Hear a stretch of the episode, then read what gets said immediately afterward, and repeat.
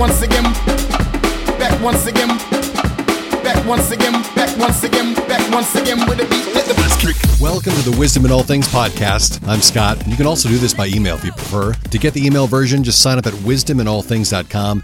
And since you're going there anyway, you can catch other episodes as well. This episode, can we learn from our mistakes? Kelly Haws is the professor of marketing at Vanderbilt Owen Graduate School of Management, and she says trying to learn from our mistakes can be very an effective way to change future behavior for the better. Wait a minute, not learn from our mistakes? What are they teaching over there at Vanderbilt? Maybe more to the point, it's using caution when remembering the past. Are we not doomed to repeat ourselves without an accurate understanding of history? Well, Professor Haws isn't saying that we can't learn, but that our inability to look back with accuracy keeps us from making the right corrections we might need to make. Her research shows that we are better off looking at the here and now and where we want to go rather than try to evaluate our past to move forward. She says the most surprising result was that searching through the past can negatively affect our behavior, even when past examples are positive. People constantly rewrite the stories they tell themselves about themselves, making recall an unreliable tool for improvement. What's interesting is that she may actually be making an argument for effective goal setting in a roundabout way. More on that in just a bit. First, we want to keep in mind her caution about evaluating the past. What are the points she makes? First, only remembering parts of the past. We either remember too little or remember too much.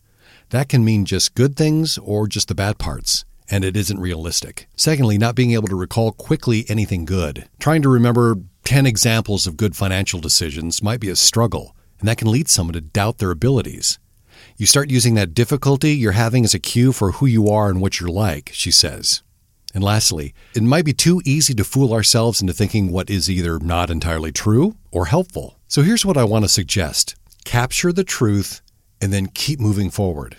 The challenge is being able to take the truth forward. Are you able to consider a failure or mistake and separate the truth and leave the rest behind? In other words, what we take with us is beneficial for us going forward.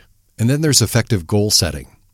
Our effectiveness in goal setting can keep us from dwelling in the past. What you need to do and when can pull you from focusing unnecessarily on what is, or maybe what should be, behind us. Another thought about capturing truth and moving forward with that is that we should learn from our mistakes, but be able to free ourselves from the negative impact on our future by recalling the truth of the past, both the situation and who you are overall. It is good for us to process, but not to ruminate. Finish the process of processing.